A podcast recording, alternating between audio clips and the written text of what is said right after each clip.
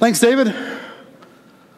And thank you guys for coming to share in this worship time this morning. We are so glad that you are here, whether you meant to wear an ugly sweater or not. We are glad that you are here.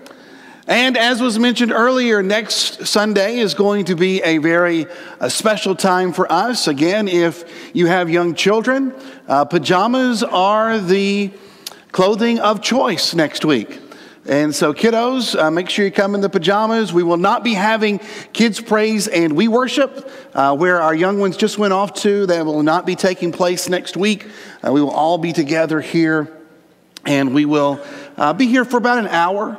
I know that um, there are a lot of different family events that go on, uh, especially on Christmas Day, and uh, you're trying to plan out your schedule. We'll we'll meet in here at ten o'clock, and we should be wrapping things up around eleven, and we encourage you to come and, and to um, wear your pajamas, kiddos. And for those of you who are older, I want you to um, take... I want you to take a cue from our, our um, Yak group and the Marcuses, and I want you to wear your ugly sweater next week. All right, this is your opportunity. I mean, I know you've got one. I know you've got one for that Christmas party that you went to this year, and it was the ugly sweater Christmas party. And again, if you just need a little encouragement, Chris, go ahead, just stand up. I know you don't mind. There we go. Right? Looking good. Even got E B Yak on the back of the sweater, so that is great. If uh, if you've got something that your Aunt Addie made for you, if you'd like to bring that out, you know, something that she crocheted that, you know, you haven't, see, it hasn't seen the light of day in years. I mean, it smells like mothballs. Just go ahead and bring that puppy out, and you you sport it and you wear it proud next week as we come together and uh, and as we worship.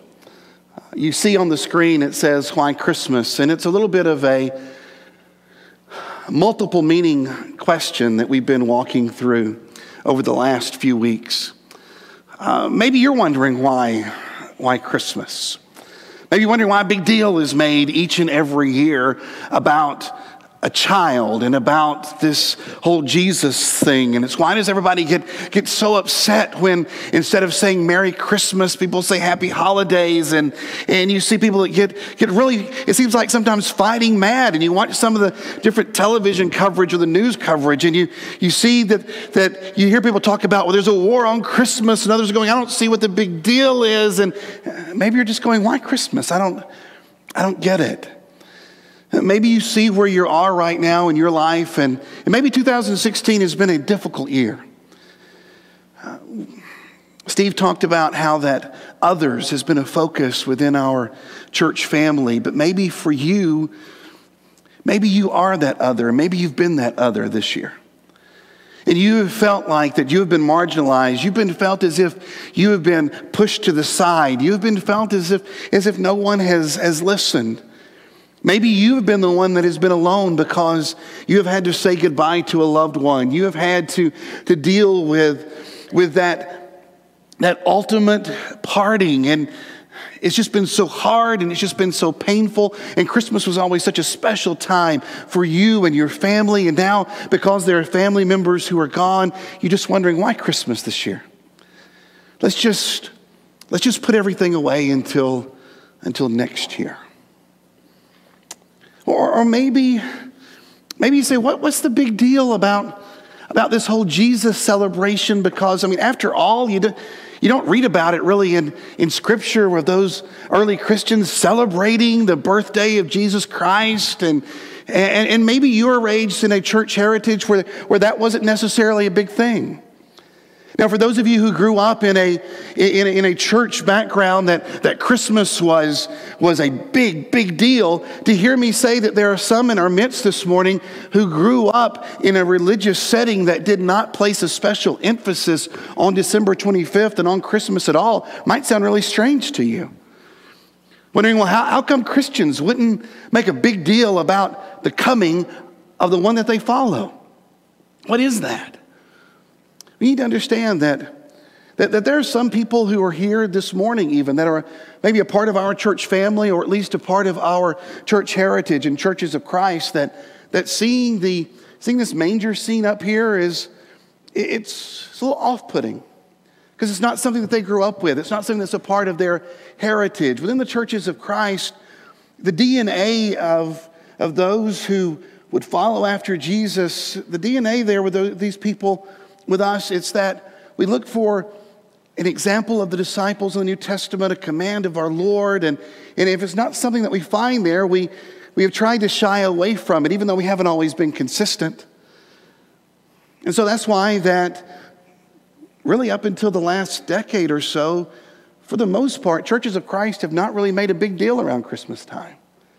And last week I kind of pulled the curtain aside and told you a little bit about me, how that even as I was growing up, I wanted to be distinctive and wanted to be able to tell people, hey, listen, you know, Jesus wasn't really born in December. He was probably born in the spring. And there's nothing in the Bible that says we need to celebrate Christmas. And I had all this distinctiveness, but I was a terrible witness for the Lord. And there have been others who have come to me since last week and said, you know what? I grew up in that same church, even though we weren't together. So I grew up in that same place. I grew up singing Christmas songs in July because we didn't cele- sing them in December, because we didn't celebrate Christmas, because our churches tried to be di- distinctive. And even though we weren't always consistent, we borrowed other things from other religious groups, and, and we, we would we would have big Mother's Day celebrations, even though that wasn't in the Bible, and, and we would have Sunday school and we worships, even though that wasn't in the Bible. But for some reason, Christmas was one of those we just kind of sometimes shied away from, and it wasn't something that we put a lot of, of focus and emphasis on, because our desire from distinctiveness won out over our desire for worship and for mission. And in some ways, it, our desire for distinctiveness became so strong that you would think that some of our congregations would start going in the back door instead of the front door, because other religious groups use the front door to go in. And we want to be different. We want to be distinctive. And so you may be... Maybe there's people out here this morning going, yeah, I don't, I don't get it. Why, why Christmas? I don't, I don't really understand. And so what we're trying to do then during this month is just, we're just trying to answer a question that has been on the hearts and minds of many people in many different, different ways. And last week, as we looked to answer this question, we said, why Christmas? And it was because we get to see Jesus. And what we're trying to do here, especially with our young people, we're trying to raise worshipers. And we're trying to raise young men and women who are eager to tell the story of Jesus in all of its beauty and in all of its glory. And one of the highlights of our uh, church calendar is when we have our nativity presentation and our members of our children's ministry get to participate in that. And, and this year, if you weren't here for that, I tell you, you missed an awesome nativity story. And it was even more special than usual, because usual Jerusalem the donkey comes in the door over here to my left and your right. But because it was raining, Jerusalem had to come in the back door. Yeah. And so the donkey had to come all the way down. And, and everybody was like, oh, I hope the donkey's feeling good. That was a great time, and it was a great story to be able to tell. And why? Because we get to see Jesus. When we tell the Christmas story, you get to see Jesus. And the those wise men that we looked at last week were so excited because the star that was shining in the sky, it stopped over the house where Jesus was. And the text says that they were overfilled with joy, and they had joy to the max. Why? Because the star was carrying them to see Jesus. And you say, why make a big deal out of Christmas? It's because I need to be reminded of what Jesus is and who Jesus is. And I need to be reminded of where Jesus is. And in a world today that seems to be trying to remove God more and more from our sight, shouldn't it be the disciples who shine the light even brighter? And so we used, I uh, looked at a passage of scripture last week, and I wanted to put it up again for those of you who, again, have, have wondered, why is this such a big deal? It's from Romans chapter fourteen, and, and Paul was talking about ways in which believers look at different, different days and different feasts and different times. And he says, in the same way, some think that one day is more holy than another day, while others think every day is alike. You should be fully convinced that whichever day you choose is acceptable, because those who worship the Lord on a special day do so to honor Him. And so we encourage you to come back next week as together we join in, in hearts and minds and in song and communion, and we offer up our worship and remember Jesus. When we try to answer the question today, I want you to open up your Bible to, I want you to open up your Bible to the, uh, the first gospel. It's in your New Testament, it's Matthew, the very first book that's in your New Testament. You see, there are four accounts to the life of Jesus that are given in your Bible. And it's better to think of the Bible as being a collection of books or manuscripts. It's not just one whole book, but it's a collection of different manuscripts that, that tell a story. All the way from Genesis in the very beginning to Revelation in the end. And, and as the New Testament begins, there are four different accounts to the life of Jesus. Four accounts that give us four different pictures of, of who Jesus was and, and what Jesus did and what he was about. Now, two of these accounts don't say anything at all about the birth of Jesus.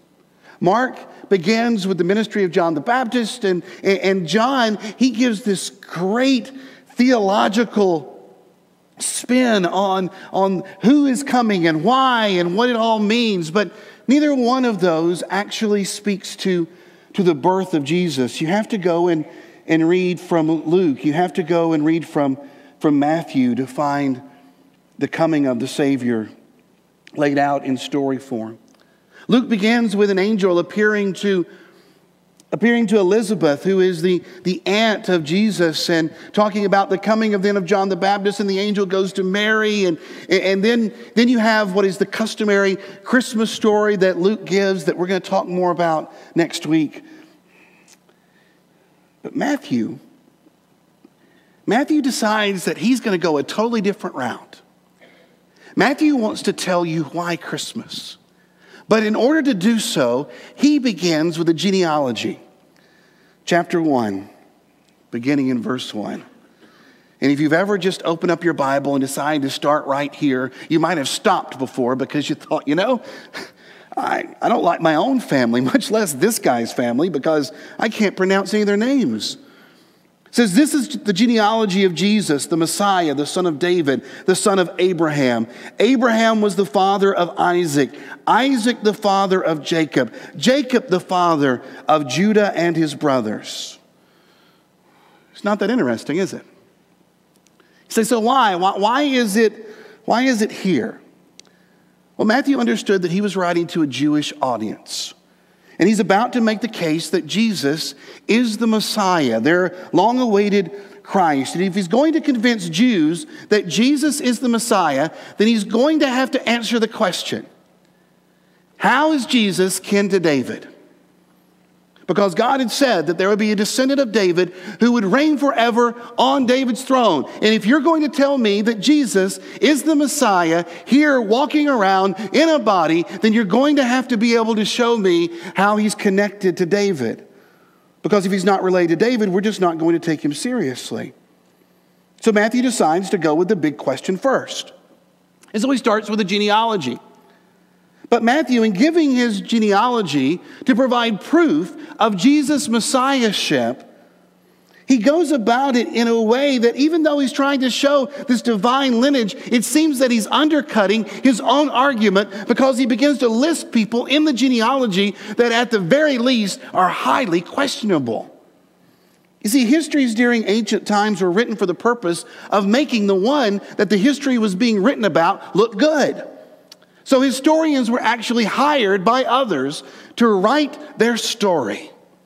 And they would write the story in a way that would make the ruler or would make the general or would make this particular leader look good. So oftentimes when you read ancient histories, you will read about a general's victories, but you won't see very much about his defeats.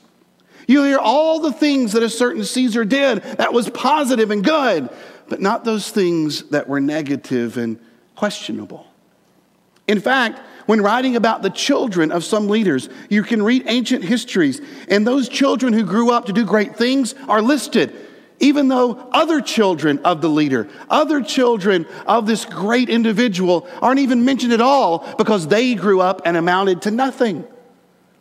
And so they were left out. It was the purpose of the genealogy to make the person that the genealogy was about look good. But Matthew steps out of the norm. And he does so to begin with by including the names of women. Now, ladies, I don't want you to get offended, but ancient genealogies were not supposed to have women listed, all right?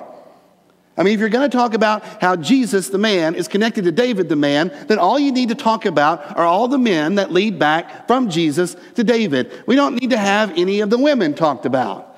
At least that was the thinking. But Matthew goes a little different route. He gives us the name of four women. And two of these women really shouldn't have been mentioned. And, and three out of the four aren't even Jewish women. And he goes out of his way to tell the readers that, listen, this Jewish Messiah that I'm about to tell you about, he doesn't have a pure bloodline. He's not true Jew. Chapter one, verse three.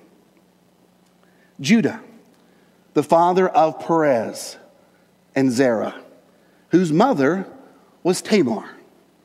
Now, there are some stories that you just don't hear about in church, and the story of Tamar is one of those stories. Now, I know by telling you that, some of you are going to right now begin to Google Tamar.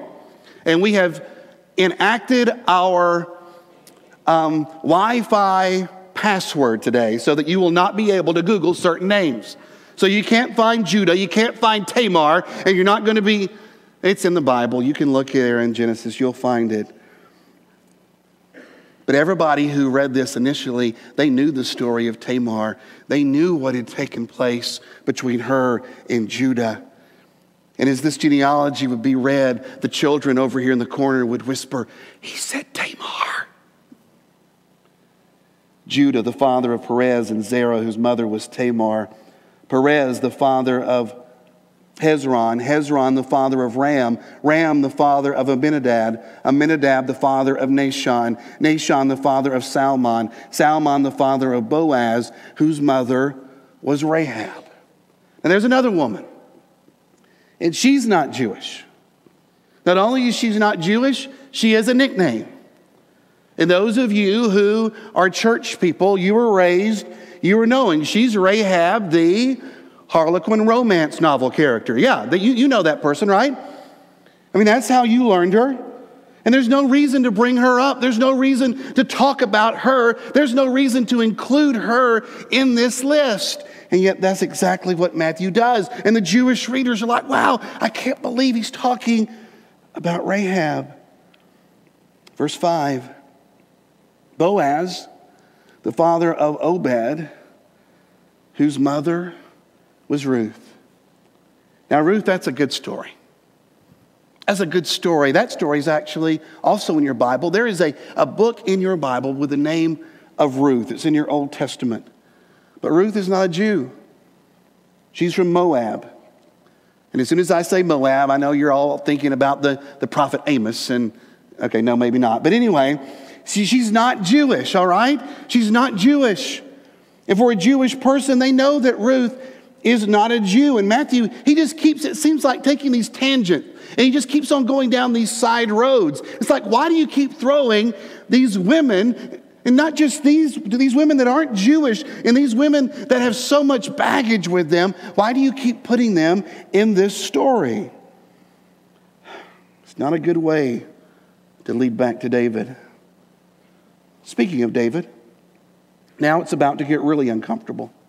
Verse five, Obed, the father of Jesse, and Jesse, the father of King David. There he is. Now we can just stop right there. We got to David. We're, let's just, but he goes further. Oh, no. David was the father of Solomon, whose mother had been Uriah's wife. He doesn't even mention the woman by name, but everybody knew her name. You know her name. Who was Solomon's mother? Oh, you don't even say it out loud, real loud, do you? Bathsheba. That's what you said? It's not because you're in church. It's because she was Uriah's wife. That's what it says right there in your Bible. Doesn't say Bathsheba. He makes it even worse. She's another man's wife. And, and the readers... They know this Old Testament history, and they're wondering, why, why are they even in here? Why are you bringing all this up? Because after all, Matthew, if you wanted to mention women, there were plenty of women that you can mention. I mean, there's a lot of women in Jesus' genealogy. You could have talked about Sarah. That's a good story. You could talk about Rebecca. Why not talk about Rebecca? That would be great. But no. Matthew has to talk about Tamar. Matthew has to bring up Rahab and Ruth and Solomon's mother, who was another man's wife. And why in the world would he begin a message about Jesus like this? Here's what I think. Matthew had spent three years with Jesus. He had spent three years watching Jesus. He had spent three years listening to Jesus teach. He had spent time watching how that Jesus interacted with the least and the greatest. He had spent time watching him debate those who were religious. He had seen the crucifixion. He had witnessed the empty tomb. And Matthew wanted everyone to know that before you can rejoice over the coming of the Messiah, you need to understand why the Messiah had to come in the first place. Matthew knew that all these shady characters, with all of their baggage and with all of their history and with all their stories that you don't talk about in church and with all the names that you do not say and with all the whispering that goes on, Matthew knew that the point of the story that he was about to tell was their story. He knew that sin was the issue that Jesus came to address, and that Jesus didn't just come for sinners. Matthew wanted all of everyone to know that Jesus came from sinners. He knew firsthand that Jesus' story is about light coming into darkness.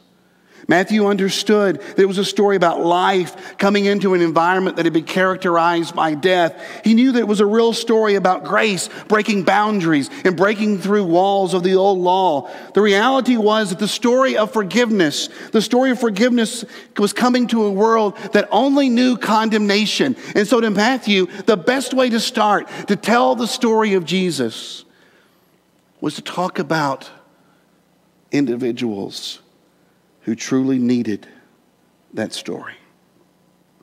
Maybe the other thing that motivated him was the fact that, that their story was, was his story. Matthew gets to write his own story. It doesn't happen a lot, but it happened for him. You can turn over a few pages in your gospel to Matthew chapter nine. It's where the author of the gospel actually makes an appearance in his own work. Jesus had just gotten off a boat with his disciples, and there came some, some, some men carrying their friend, and they brought their friend and laid him out before Jesus.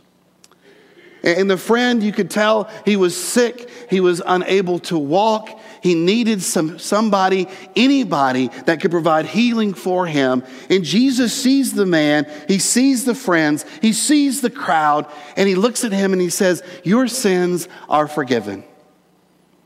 And then perhaps he turns to walk away, and those religious individuals who were always following him, the scribes, the Pharisees, the Sadducees, those that were always trying to figure Jesus out. What is this teacher? Who is he? He talks about righteousness one minute. He talks about upholding the law, and then he breaks the traditions of our elders. What is he about? They're always following him, trying to catch him on something, and finally, they've got him.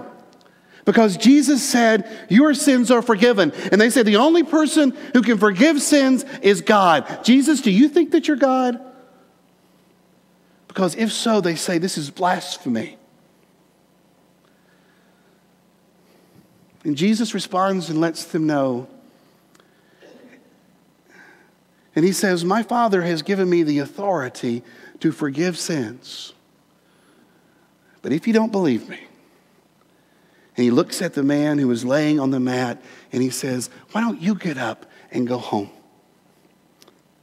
And the man stands up and he picks up his mat And I don't think he walks home. I think he runs home, and he's high-fiving his buddies, and he's hugging everybody that he comes in contact with, and he's kicking up his heels, and he's he's reaching down and touching his legs and his ankles and watching his toes as they are wiggling around, because there has been healing from the man who could forgive sin. And, and I don't think it's a coincidence that when Matthew wants to tell his own story about the first time that he ever saw Jesus, the first time that they meet, he places this story right before their introduction. Because right after this, right after this man picks up his mat and leaves, you find that Jesus walks up to Matthew. And this was one of those situations where when Matthew has to tell the most embarrassing moment when he goes to the office Christmas party and it's his time to talk, he knows exactly what to share, because it was the moment that he was there at the tax collector's booth when the Rabbi Jesus comes walking up. Now, to us, that doesn't really mean a lot because we don't understand. But when you read through your Bibles, you begin to notice there are two different designations given to people who were not righteous. They're either called sinners in your Bible or they're called tax collectors. Tax collectors were looked down so much that they weren't even grouped in with the other sinners. It was the sinners and the tax collectors. You see, Rome would give a five-year contract to an individual to collect taxes in their name.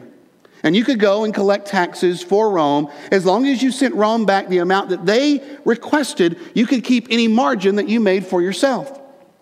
Now, imagine what it would be like then, somebody from Rome going to an area of Palestine and trying to collect taxes. You are not going to be the most revered person in the world. Somebody will steal your donkey. I mean, you are going to be hated. And so here's what they decide to do. All right, we're going to hire out Jews in Palestine to collect money from other Jews. Oh, and how do you think that went over? Matthew is reviled. Matthew is collecting money for an occupying power. He's taking from his family, from his countrymen. And because of that, and because of his dealings with these non-Jewish Gentiles, he is unclean. He is unable to participate in temple, in sacrifice, and he is ostracized from his family and faith community. But hey, the money was good. And up walks Jesus while he's sitting at the tax collector's booth. And Jesus had his followers behind him. Peter, James, John, you know, the crew, they're walking. And maybe they were thinking themselves what they were going to say as they came up. Perhaps having to pay a tax. They had just got off the boat, and maybe they had to pay a tax in order to come on into the city. And they're coming up, and Jesus looks and he says, Matthew, why don't you follow us and walk with us for a while? And I don't know if Jesus had to look back behind him and say, hey, Peter, be quiet. Matthew, I, I want you to, I want you to walk with us. I want you to be, to be one of us. Can you imagine what Peter and maybe some of the others was thinking? I mean, Jesus, we're already looked down upon. People already think that we're a bunch of wackos. What are they going to say if this tax collector comes to be a part of our group? But we know that when Jesus said, Matthew, why don't you follow me? That it says Matthew decides, all right. I mean, maybe he had witnessed what had taken place with the man on the mat. Maybe he had heard Jesus say, your sins are forgiven. All we know is that Matthew gets up and off they go. So where are we going to go, Jesus? I don't know, Matthew. I thought we would go to your house. Peter. Now, Matthew, come on. Let's just go to your house. And why don't you, why don't you invite some of your friends? Now, this had to be Peter's worst day besides the day of his denial. I mean, not only now have they asked a tax collector to be a part of their group, but now Jesus is going to go to the tax collector's house, and also all the tax collector's friends are going to come along. You continue reading the story. They go to Matthew's house. They sit down for a meal, and all the religious people crowd around to see what's happening because a rabbi is doing something that a rabbi is not supposed to do. And word comes to Jesus that these individuals are wondering why it is that Jesus is eating with tax collectors and sinners. And here's Jesus' response. He says, "It is not the healthy who need a doctor, but the sick." Now, if you were Matthew, would you be offended by that? I mean, if you were Matthew and you were sitting there eating with Jesus and you hear him say that, listen, I didn't come to be with healthy people, I came to be with sick people. Would you just get up? Would you throw the hummus back at Jesus and say, listen, I don't need any of this. I don't need all of your superficial rabbi talk. I thought you wanted to be my friend. I thought you wanted to spend time with me and my friends. You don't get that picture here, though. And I think it's because Matthew understood that he was sick. He understood in, in their environment, in their culture, that he was not one that was considered righteous. He understood that he was not one that was considered holy. He knew he couldn't go to temple. He knew that his given name was Levi, which had great Old Testament significance. He understood the way that his own countrymen looked at him. And now here was this teacher, this Jewish rabbi, and this man says, listen, I'm here to be with the sick. Matthew got it. He was like, yeah, if it comes to me being righteous and being good, and you're right, I'm sick, I get it. Because you understand it too, right? Because individuals who are far from God know that they're far from God. You know, even if you're somebody that doesn't believe in God, even if you're a person that says, I really don't understand this God thing, you understand just because of that belief, yeah, I'm not close with God. I get that. You understand it just from your own lifestyle and from some of the ways in which you have lived this last week. You understand what it means to be sick, to understand, yeah, I, I get what Jesus is saying. Jesus came for a certain group of people, and yeah, I'm not that person. I get it. He then sends word, Jesus does, that says, I want you to go and read your Bibles in the Old Testament. I want you to learn what this means. And we don't have time to go through this particular passage in Hosea, but he says, the Lord said, I desire mercy, not sacrifice. He then continues, and he says, I have, I have not come to call the righteous, but sinners. He says, I've come to call sinners. And I wonder if when Matthew was writing down his story, I wonder if for a moment he just stopped and he grinned as he thought about the reason that Jesus said that he had come. He said, I came for sinners. I came for, I came for people who are not close to God. See, and that's the point. And that's why Matthew begins his gospel the way that he does. And that's why Matthew puts in that genealogy those different individuals that if you were to understand their story the way that their first audience understood that story, you would go, oh, why did he put them in there? Because Matthew's point was that the story I'm about to tell is their story. The story of sinners needing a Savior. Why Christmas? Because we need to be reminded at Christmas time that God drew near to those who had drawn away. That God drew near to those who had been drawn away. That God drew near to those who had been dragged away. That God came for those who, because of their own selfishness, because of their own lust, ran from God. That God drew near for those who had all kinds of baggage because their family line wasn't the best. And, and yes, they've got alcoholics and they've got prostitutes and, and, and they've got cursers and, and they've got whatever label you want to give. It's all in the family. And God drew near to those who felt that they, because of their situation in life, had been dragged away. Matthew says, this is the point. Everybody is invited to the party. You see, there's this way of thinking that goes, there are only a certain class or a certain group of people that get to be with God, that get to be near Jesus.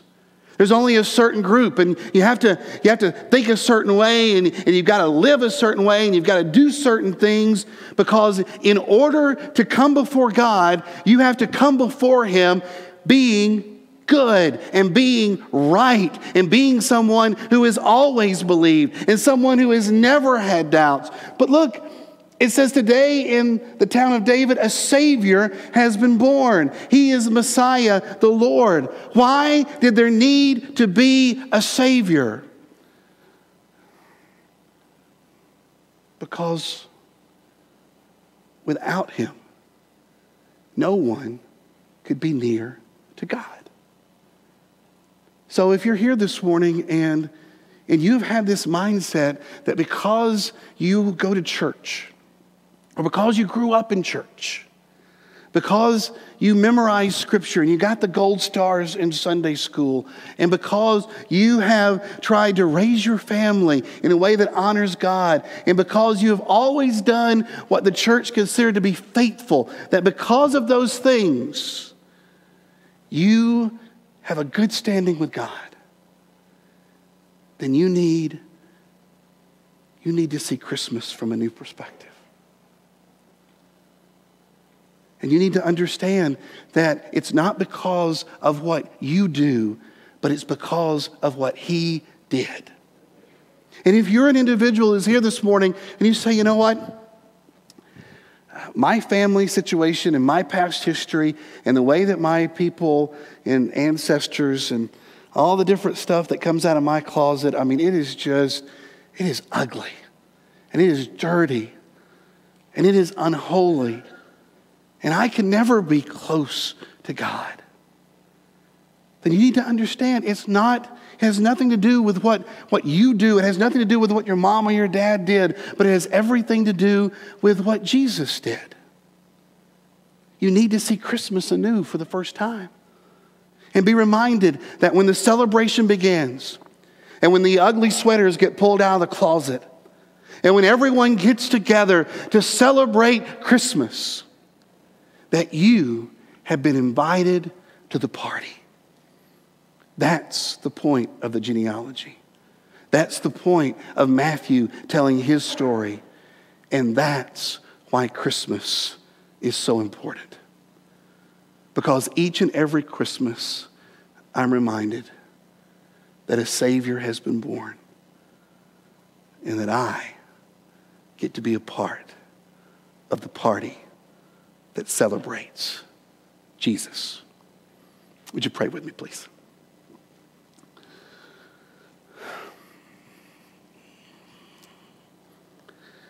Father, I wish that we understood more fully just how awesome of an event your coming truly was. I wish we could see our sin more clearly. And I wish we could get past our own self-righteousness.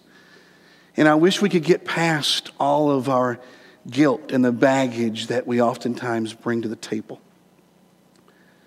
And I wish that we could get past some of the, the questions that just gnaw at us over and over. And just be able to see the coming of Jesus as the incredible event that it was. And realize that the world still needs a Savior. Father, in order for us to celebrate, we need to be crystal clear why Jesus' coming was even needed. And so I ask that our hearts be broken. I ask that the walls be torn down, that we might be able to understand and see more clearly the need that we have for you and the incredible length that you went to draw near to us. Father, I'm thankful for each and every person here. For those who have grown up all their life and in some way have, have known you, have some way have worshiped and served you. I'm thankful for the person that's here that has questions and wonders why Christmas and why Jesus and, and why such the big deal. I'm thankful for the person here whose family background is not crystal clear. That's not pure, that's not holy. I'm thankful for the person who's here this morning who's struggling and who's doing the best they can to follow in your footsteps. Father, I'm thankful for the person who's here that's angry because of circumstances this last year. Because we've all been drawn here to this place together right here at this time so that we might be able to hear perhaps this message and to be reminded that you drew near to those who for whatever reason have drawn away from you. We thank you for coming near. And I pray that your presence will be with us all, not only in this month, but in each month of our life. It's in the name of Jesus that we pray. Amen. We're going to sing a song of encouragement together that talks about what the Lord has done for me. And maybe you're just in a celebratory mood and you would like to come, as some has before, and say, you know what, I just want to praise God this morning. I want to let everybody know how thankful I am for the gift of Jesus Christ. We'd love for you to come to the front. Just let that be known. Or maybe you need to come today saying, you know, I've got questions and I'd love to talk more about who Jesus is and what this coming meant. We'd love to be able to share that opportunity with you. Maybe you have already been studying about the life of Jesus, his teachings. You understand your need for a Savior, and you'd like to be baptized into Christ this morning because you want to give yourself over to him and enjoy the salvation that only comes from being in Christ. Whatever your need might be, draw near to him, for through Jesus, he is drawn near to you. Let's stand and sing.